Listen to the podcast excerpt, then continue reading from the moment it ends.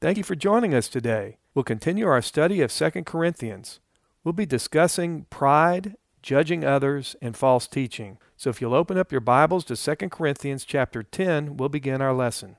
Why don't I open this up in prayer? Father in heaven, we thank you for this group. We thank you that we're able to gather together every week, and we appreciate that blessing and the fellowship that we're able to have together as we gather in your name. As we continue our study of Corinthians this morning, I ask that you just guide our discussions and the lesson and let it be your words, not my words, and let us all help one another apply what we study today through our comments so that we can continue to change to be like the people that you designed us to be. This morning's lesson on pride and humility is really going to have an impact on me as well as others listening. And so I just ask that you really put on our hearts those areas that we need to address in our own lives where we might be boastful or prideful and maybe judgmental of others where we shouldn't be. Just help us recognize that everything that we have is from you. And we pray all this in Jesus' name. Amen. Okay, so we're in chapter 10 of Second Corinthians. And last week, for those of you who were with us, we studied two chapters, and it was really on giving and how we are to shepherd and steward the gifts that God has given us. And He'll reward us based on how well a job we do in stewarding those gifts that He's given us. And it is our duty to steward all those resources that God gives us, and we are to do that generously and freely.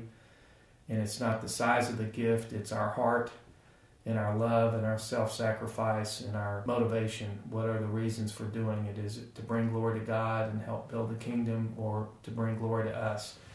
And so if you missed that, you can go back and listen to the recording. As we begin chapter 10, this is really a new section in Paul's letter here in Second Corinthians, his letter here to the Corinthians. And in this part of the letter that we'll be studying in the next couple of weeks, we're going to see in places Paul is a little more stern than he has been because he is going to be addressing the false teachers as well as their followers who were in Corinth. We have these false teachers who are accusing Paul of being self motivated and really not caring about anybody, and his ministry isn't real, and all kinds of things. And so he's going to address some of that today and in the coming weeks as we close out Second Corinthians, and you'll see the tone changes a little bit in the letter as well. So I'll begin in chapter 10, verse 1.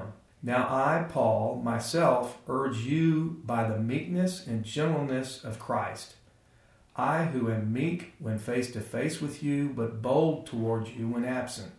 So he's saying he is very compassionate when he's with them face to face, but as he has done in this letter, and communications that he's had through others when he's not with them, he is a warrior for the truth. And he's going to fight for the truth. He's not wanting to really fight with his enemies, these false teachers, but he did want them to be reconciled to the truth. So he's not looking for vengeance. He's really just seeking truth and wants people to turn away from some of these false teachings that were being put out there after he had left Corinth, his last time that he was there. Verse 2 I ask that when I am present, I may not be bold with the confidence with which I propose to be courageous against some who regard us as if we walked according to the flesh. So he's asking that they would repent and return to the truth. These false teachers have accused Paul of having a corrupt heart and said he's only been motivated by self interest, and he's going to say that's not true. He's going to point out how much he cares and loves all the people who were part of the church in Corinth. Verse 3 For though we walk in the flesh, we do not war according to the flesh. For the weapons of our warfare are not of the flesh, but divinely powerful for the destruction of fortresses. So these false teachers who were accusing Paul of being corrupt and driven by greed and pride, Paul's affirming here that he is human, but he's also saying that he didn't battle with human weapons. In these fortresses that he's talking about, this isn't demons that he's talking about, but I think he's referring to here are the false ideologies that men and demons propagate to lead others astray. That's what Satan wants to do, and he uses many leaders, even in some of the churches today, to try to mislead people. And Paul wanted to save the people who had been misled. Even some of our churches today, I know I sat there for decades in one denomination and I would hear things and I'd go, well, that's not biblical and that's not biblical. You know, it took me a while to figure out that what I was being taught, it might have been many, many, many hundreds of years of tradition, but it wasn't biblical. And so there's a lot that is out in many of our churches today where pastors are interpreting scripture through the lens of culture and changing the words and saying that the Bible has to change to fit with culture or you got to stay with tradition. I'm just one that says when God says something, I'm going with what God said. I think if God wanted to change his words, he'd have made it clear to interpret it through the culture or let this change. In fact, what he said was the exact opposite. Don't add to this and don't take away from it. Don't water it down. And yet we see that in so many of our churches today because many pastors are afraid if they teach the truth or when they get to sections in the Bible that are difficult because they're not politically correct in today's culture or people don't want to hear that, they just skip over those and water them down. And I think what Paul is saying is look, we can't live that way. We've been given God's word. If you don't recognize a sin as a sin, then you're not going to be able to deal with it. And he is a warrior for the truth, and I think he's encouraging us to be likewise, to make sure that we know the word, we know what God has said, and we have two choices. We can either go with tradition and what's been handed down. God bless my parents. They taught me just what they had learned, and it turns out a lot of it was just not biblical. And I've had those discussions with them and pointed that out, and they now see that, and I don't fault them at all. But you have to be willing to either make a decision, go with what you were taught, go with traditions, or actually read the Bible and look at what God said. And then it's up to you to choose between what God is saying or what others are telling you needs to be the truth based on what the culture is today. Okay, so I'm going to pick back up with verse 5.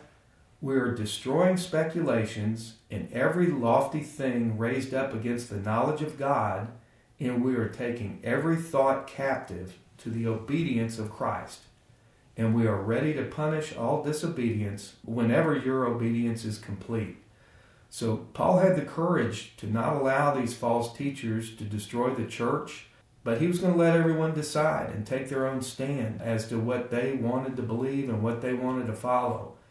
But he did want to save those who had been misled. And some of what he's talking about here is spiritual warfare, and it is a battle. It's a battle for the hearts and minds of others but it's a battle that can only be fought with the sword of the Word of God. And let me show you a couple of verses. And we are going to be skipping around a little bit today, and I apologize for that, but I'll give you time to find some of these chapters.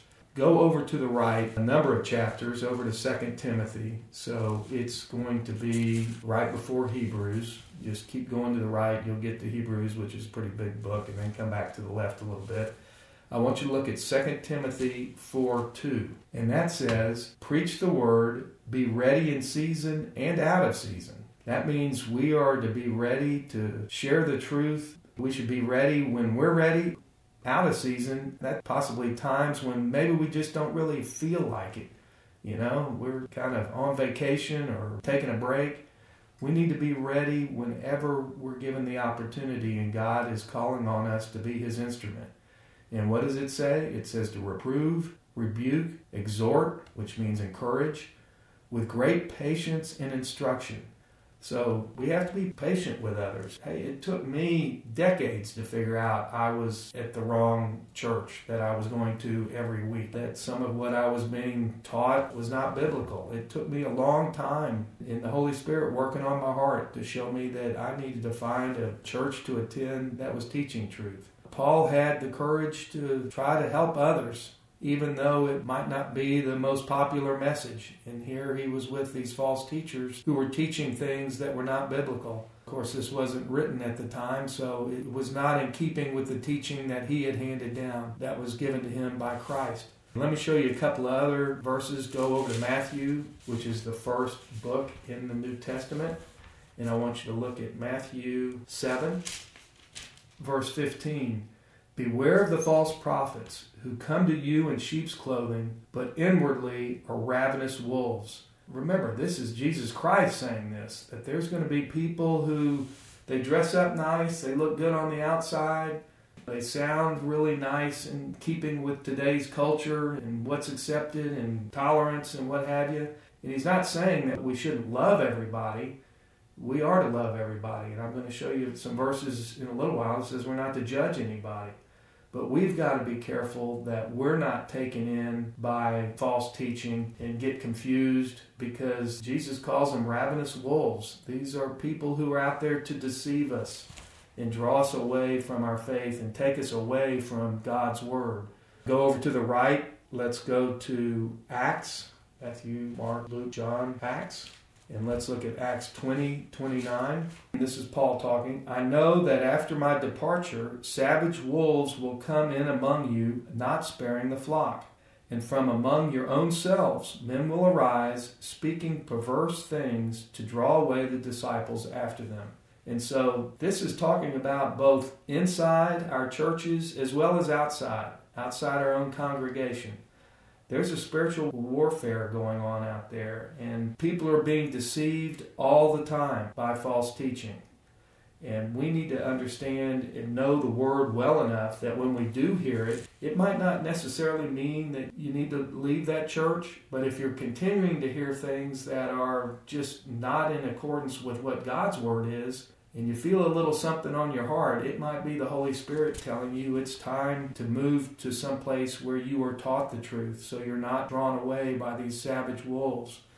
Because they're out there. They're out there right now. They're all over the place and they are deceiving people and drawing people away from the Word of God and basically using black highlighters to remove those things in the Bible that they just don't want to recognize as sinful anymore.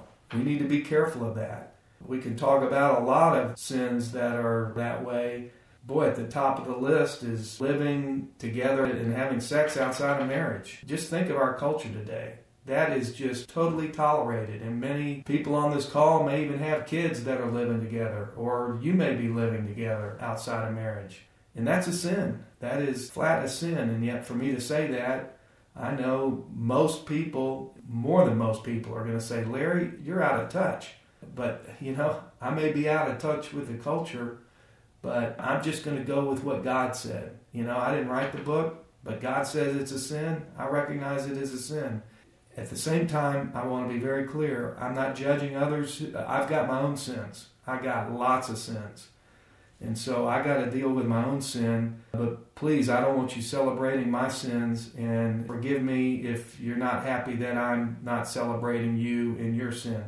So let me show you one other scripture, go a little bit further. Romans 16, that's right after Acts. And I want to look at, let's see where I want to start here, verse 17. Romans 16, verse 17. Now I urge you, brethren, keep your eye on those who cause dissensions and hindrances, contrary to the teaching which you learned, and turn away from them. For such men are slaves, not of our Lord Christ but their own appetites, and by their smooth and flattering speech they deceive the hearts of the unsuspecting. Paul's going to talk about how these false teachers, and we see this today not only in some of our church leaders, but just in our culture. Look at our actors out of Hollywood. They have smooth speech. They say, hey, we're all that. Look at us. We're great. Don't you want to live like us? Look at the culture. Look at social media. Look at me. Everything's about me. Look at all these pictures of me. Don't you want what I have? And the focus is just totally messed up. And it is perverse when you look at our culture. I feel sorry for our young kids today because that's what they're being bombarded with. And so let's go back now over to Second Corinthians and verse 7. You are looking at things as they are outwardly. If anyone is confident in himself that he is in Christ, let him consider this again within himself, that just as he is Christ, so also are we.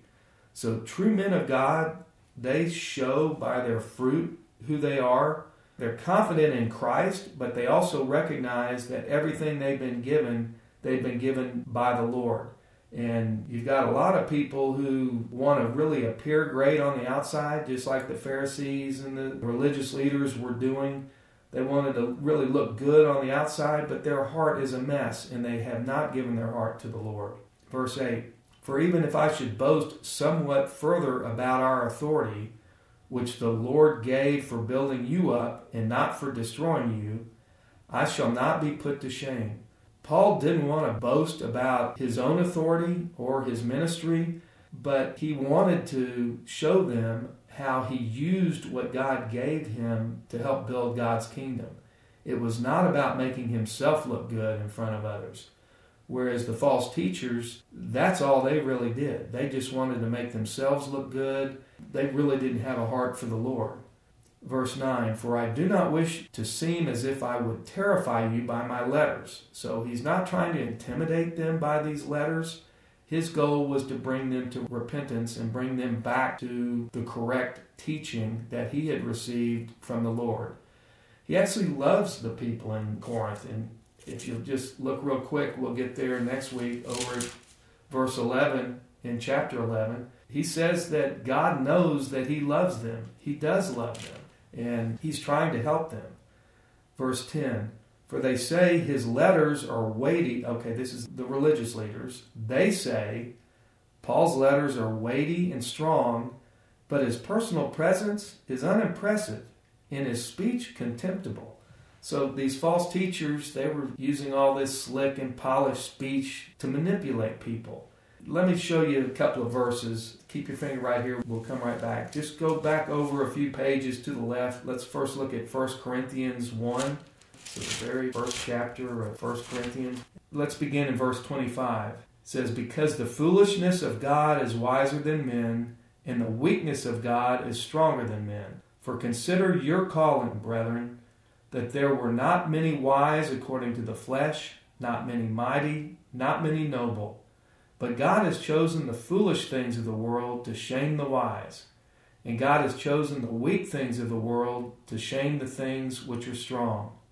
In the base things of the world, in the despised, God has chosen the things that are not, that he might nullify the things that are, that no man should boast before God. I really love this verse because I just think it talks so much about our culture. When you look at celebrities and who really occupy most of the time on television, many, many athletes, many, many folks in Hollywood, you know, they want to come across as being the chosen ones and they're the strong and they're knowledgeable and they're the wise people and we need to listen to them. They certainly want to preach to us all their views and we should follow their views. And of course, if we disagree with anything, well, then we're pariahs. Don't ever mention Jesus Christ to them because no tolerance for that whatsoever. And isn't it interesting how God has chosen the lowly, the people who are not like that, to be his instruments to help build the kingdom? I think it was our church service, it was either last week or the week before and our pastor touched on this verse and he said, I'm just curious. I'd like to see a show of hands. Anybody out here, any Hollywood famous actors or anybody like that here in the audience? And he even named out a few that live in Austin. You know, are you here? Are you in the audience? He was just trying to make the point that they kind of follow their own, well, they're in love with themselves, basically. And God's called people like you and me, people who are not esteemed and viewed as wow. Even look at our government. That's another place you can look. Not many devout Christians, I'm not saying there aren't any, but just look at our governmental leaders in so many places. God wants to use the lowly, and I love that. Thank you, Lord, for using me. I can't believe you chose me as someone to use, and this is basically what Paul has said. How do you pick someone like Paul, who was a Christian terrorist, rounding up Christians to kill, to eliminate? And Jesus Christ chose him to basically write about half of the New Testament. That's one of my favorite verses. So that's what Jesus wants to use. He wants to use the lowly rather than people that use all this polished speech and these impressive leaders that we see and actors and athletes. And Paul wants their faith to be based upon God's Word. he didn't use slick language to try to entice people. He wanted to just use God's word in order for them to see what the truth was. Another verse, real quick, if you just go just to the next chapter from 1 Corinthians, look at chapter 2, verse 5. It says that your faith should not rest on the wisdom of men, but on the power of God. And so that's what Paul was doing. He wanted people to hear the word, and that was what the truth was. Verse 11, back over in 2 Corinthians chapter 10, verse 11. Let such a person consider this, that what we are in the word by letters when absent, such persons we are also indeed when present. And so Paul is saying, Look at me. I'm the same person in my letters as when I am with you in person. He was consistent, he had integrity. He wasn't a hypocrite. He was the same when he was with them and when he was away. He was the same on the inside as well as the outside. So he had humility. At the same time, he recognized his own spiritual bankruptcy. Remember when we were in Matthew? Go back over to Matthew 5. And I'm sorry I'm flipping around so much today, but I think these verses really help clarify what Paul is saying. When we were in Matthew 5, this is when Jesus was talking about the Sermon on the Mount. And he says, verse 3 Blessed are the poor in spirit, for theirs is the kingdom of heaven. And poor in spirit, he's really talking about people who are humble this poor in spirit, the translation is really about people who are in poverty. That's what this means. And poverty in spirit means that we have spiritual poverty. We recognize that we are sinners and that we are in need of a Savior and that everything we've been given has come from the Lord. And so it's about the condition of our heart. We've got to first acknowledge that we have spiritual bankruptcy. We should be not only in need of a Savior, but we should be sad for others who have not understood that yet. We shouldn't judge them. That's for God to do, and I'm going to show you that in just a few minutes. We need to recognize that we are spiritually bankrupt.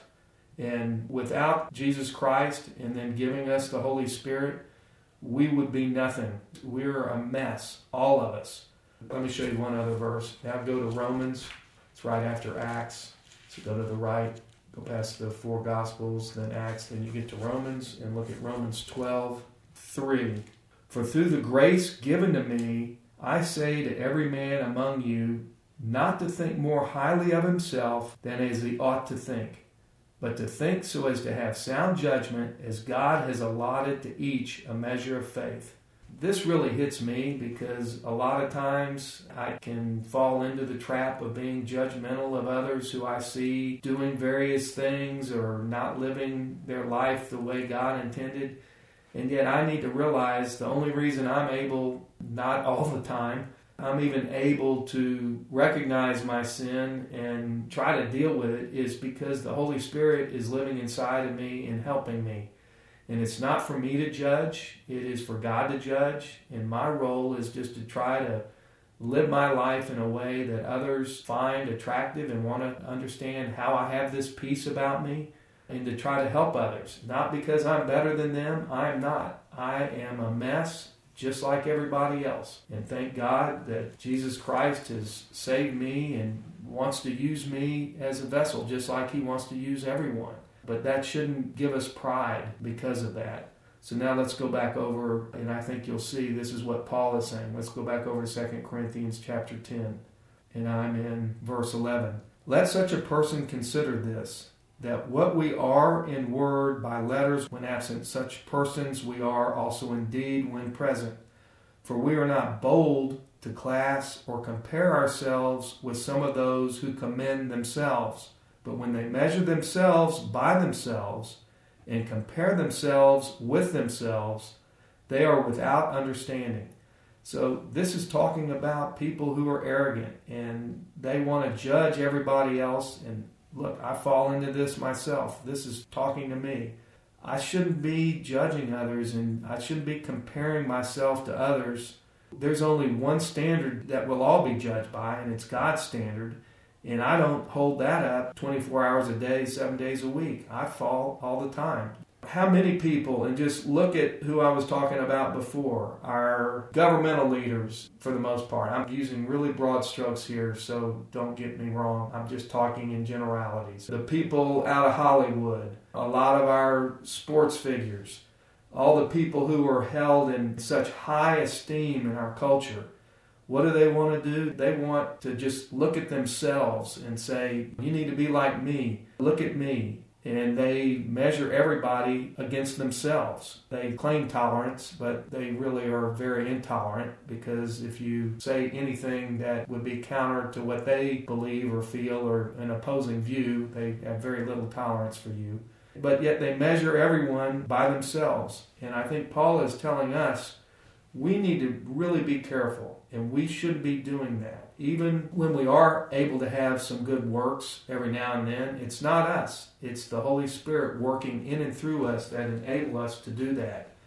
So we shouldn't even pride ourselves on anything that we do good because it's just God and the Holy Spirit working in and through us that enables that. We shouldn't compare ourselves to anybody. We've all been given different gifts. And we shouldn't use human standards because God is going to view everyone on the inside. Yet, this is the typical attitude that Paul was talking about that he saw in these false teachers. And a great example of a false teacher, what Paul's talking about, let's go look at Luke, Matthew, Mark, Luke 18.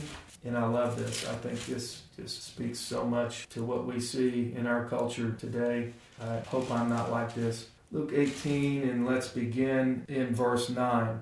And he, this is Jesus, also told this parable to certain ones who trusted in themselves that they were righteous and viewed others with contempt.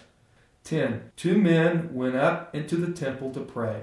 One a Pharisee, so this is person who's all that, okay? Put anybody in there that you want to, Hollywood types, sports figure, whoever. One a Pharisee, highly regarded and the other a tax gatherer. Okay, remember tax gatherers in that culture? They were the scum of the earth. Everybody hated them. Okay, these are the two people that go up to the temple to pray. Verse 11 The Pharisee stood and was praying this way to himself. He said, God, I thank you that I am not like other people, swindlers, unjust, adulterers, and even like this tax gatherer, you know, who's over here praying next to me. Verse 12 I fast twice a week, I pay tithes of all that I get. So he's now going through his resume, all his good works. Verse 13 But the tax gatherer, standing some distance away, was even unwilling to lift up his eyes to heaven, but was beating his breast, saying, God be merciful to me, the sinner. This is Jesus talking. I tell you, this man went down to his house, talking about the tax gatherer, justified rather than the other. For everyone who exalts himself shall be humbled, but he who humbles himself shall be exalted. I think this really sums up what Paul's talking about and what I've been saying is and look, do I fall into this trap from time to time? Absolutely. But this ought to speak to all of us. You know, when we're judging others and saying, "Man, I'm glad I'm not like that. I don't have that I don't struggle with that sin. Boy, I'm glad I'm not like that." And look at all I do. These are all the things, you know, I gave to that charity and got my name written up there in one of the top donors, and look at all the things I do. When we end up doing that, that's what Jesus is talking about. Our heart is a mess. We don't realize what a sinner and what a mess we are. And it's when we go back to that verse that we read in Matthew, we need to realize how spiritually poor that we are, that we need a Savior and we need the Lord to work in and through us to change us and to change our hearts so that we can be the people he wants us to be. Okay, let me go back over to 2 Corinthians chapter 10, verse 13. But we will not boast beyond our measure, but within the measure of the sphere which God apportioned to us as a measure, to reach even as far as you. And so he's saying that we're not adequate but God has given us everything. All our adequacy is from God, and humble people know how far they fall from God's standard. Paul's saying, Look, God gave me this ministry in Corinth, and he's giving credit to God for that ministry, not himself. Verse 14 For we are not overextending ourselves as if we did not reach to you, For we were the first to come even as far as you in the gospel of Christ, not boasting beyond our measure, that is, in other men's labors, but with the hope that as your faith grows, we shall be within our sphere enlarged even more by you, so as to preach the gospel even to the regions beyond you, and not to boast in what has been accomplished in the sphere of another. So, Paul didn't want to overextend himself in his ministry. He did not want to take credit for the ministry of others. But Paul had founded this church in Corinth through the power of God. And his goal was to then grow that sphere of that ministry that God had given him as the Corinthians matured in their faith. Paul wanted to reach as many as he could for God, but Paul was content with whatever ministry God gave him. And he didn't want to take credit for what others had done in other regions through their ministries. Verse 17 But he who boasts, let him boast in the Lord. Now that comes from Jeremiah, and I do want to take the time to look at that. That's in the Old Testament, and I'm going to give you time to find it. If you just go to the middle of the Old Testament, you'll be in Psalms and Proverbs, and then just keep going to the right you'll find a big book of Isaiah, and then the next one is Jeremiah. So go over to Jeremiah, and this comes from Jeremiah 9, and let me begin in verse 23. Thus says the Lord, Let not a wise man boast of his wisdom, and let not the mighty boast of his might. Let not a rich man boast of his riches, but let him who boasts boast of this, that he understands and knows me, being God that I am the Lord who exercises loving kindness, justice, and righteousness on earth. For I delight in these things, declares the Lord. What Jeremiah is talking about right here is that everything we have, if we have wisdom, if we have might, if we have richness, whatever we have, we need to realize we're not self made men or women this all was given to us by God, and we need to understand and know that God gave that to us, whatever we have, whatever gifts we have. And we need to be thankful to God for that and boast that God has given us those things. And then I guess the last verse, I've got some others, but given time, let me show you one other verse, Romans 15. So go back over, we were in 2 Corinthians, and then just go back to the left the power book right before 1 Corinthians, and I want to look at Romans 15, verse 17 and 18. Therefore, in Christ Jesus, I found reason for boasting in things pertaining to God, for I will not presume to speak of anything except what Christ has accomplished through me, resulting in the obedience of the Gentiles by word and deed.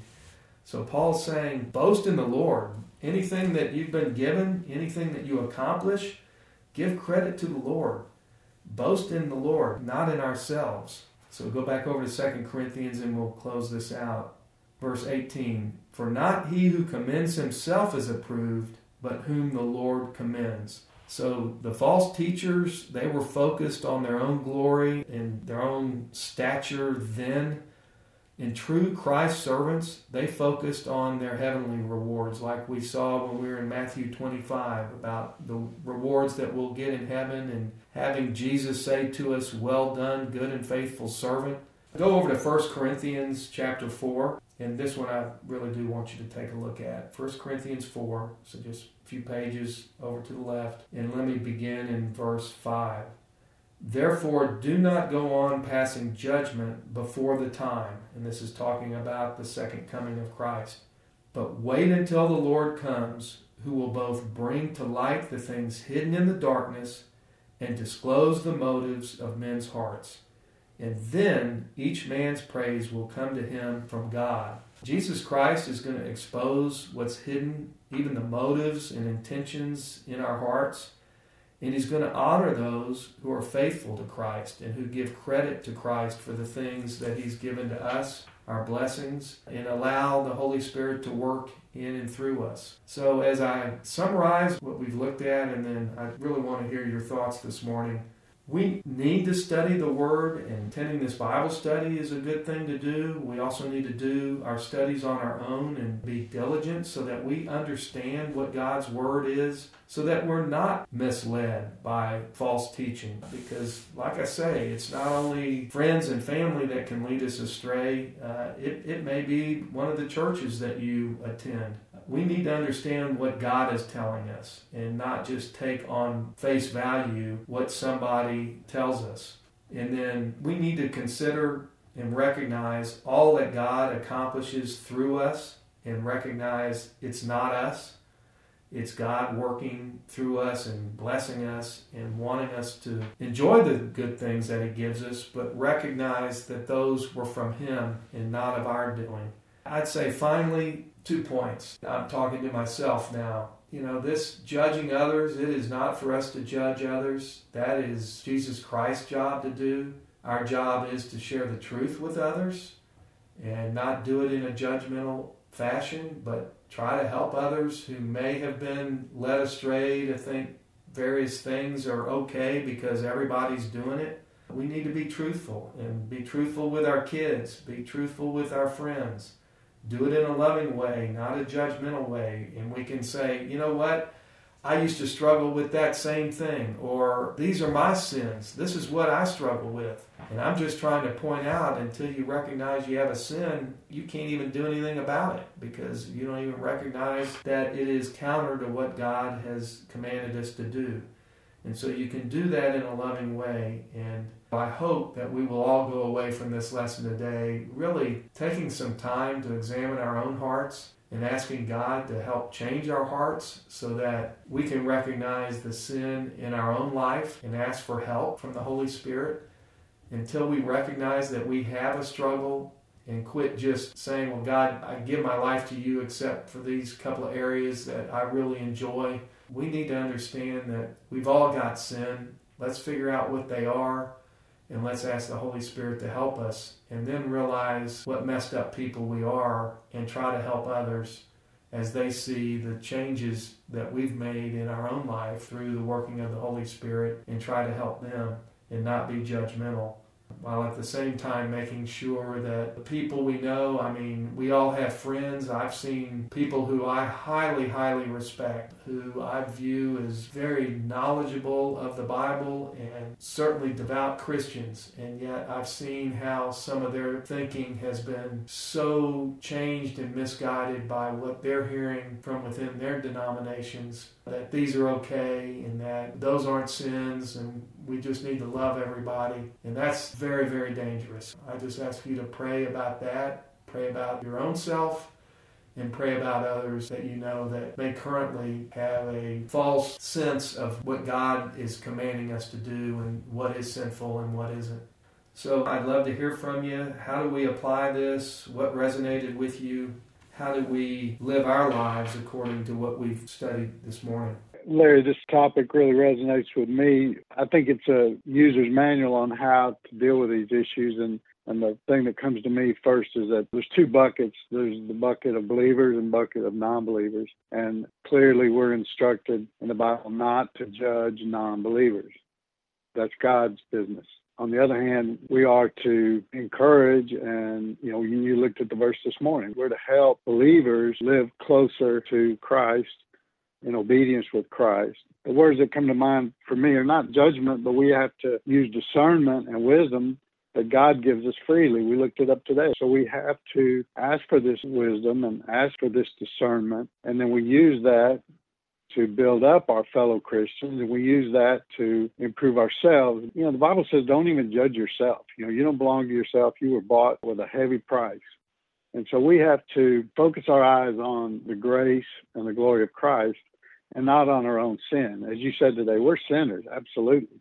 And I can be grateful. I don't struggle with every sin. I struggle with plenty of sins, but some tempt me and some don't. But thank you, God, that I'm not tempted with every sin out there. But thank you for that my sins are forgiven through Christ and that I need to focus my eyes on Him and not on my sin or not on the sin of my fellow believers or certainly not of the world. Uh, those are what those topics and those scriptures speak to me. That's really good, and it's a really good summary of what this lesson was all about. I appreciate you sharing that. Hey, Larry, that's one of the things I, I do appreciate the, the challenge of judging those in the church versus not judging those outside the church. You know, we judge those inside the church to correct, love, kind of reproof and rebuke in love to bring them back to solidness. That's your First Corinthians 5.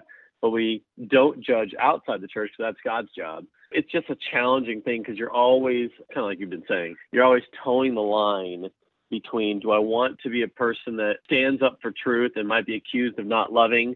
On the other hand, you don't want to be a person that loves without truth. I think in general, conservatives err on the truth side, liberals err on the love side, and both in general miss the point of truth and love, that there's boundaries within the design that God has built for us with love. And I'm thinking specifically about like sexuality and homosexuality specifically. Max Lucado just got ripped up and down because he spoke at the National Cathedral even though his views have sort of shifted left in the past. But man, they took something he said 17 years ago and canceled him. And I think that's the the big threat of not standing up for truth because you want to be loving, but it's actually capitulating. It's just, man, in our culture war right now, it is such a difficult thing. And so, more than ever, we need to have an articulate view of God's truth and a way to apply it in love which sometimes requires judging those inside the church while presenting the gospel to those outside the church and leaving that up to, for God to judge. So, anyway, just appreciated the whole thing. I appreciate those comments because you are absolutely right. The balance that we need to strike, particularly given the culture today, that we grasp and hold on to the truth, yet do it in a loving way that people right now they view us as hypocrites. Us as christians. Hypocrites or unloving or you know we hate anybody that has a different view. Well no that's not how we should live our lives. We should not capitulate as you say. We should hold on to the truth and make it clear that this is what we believe and why we believe it because it's god's word. But do it in a way that comes across as we're not judging you. I got all kinds of sins in my own life but because God has said this, this is what I'm going to hang on to. It's His Word. But striking that balance, it can be very difficult in today's climate, in this culture. Thank you for that. Thank you for joining us today. I'd love to hear from you. If you have any questions or comments, you can reach out to me at larryo'donnell.com. You can also sign up to receive this podcast and my weekly blog by sending a text to 56316, type Larry in the text box, and hit send. I hope you'll join us next time as we continue our study.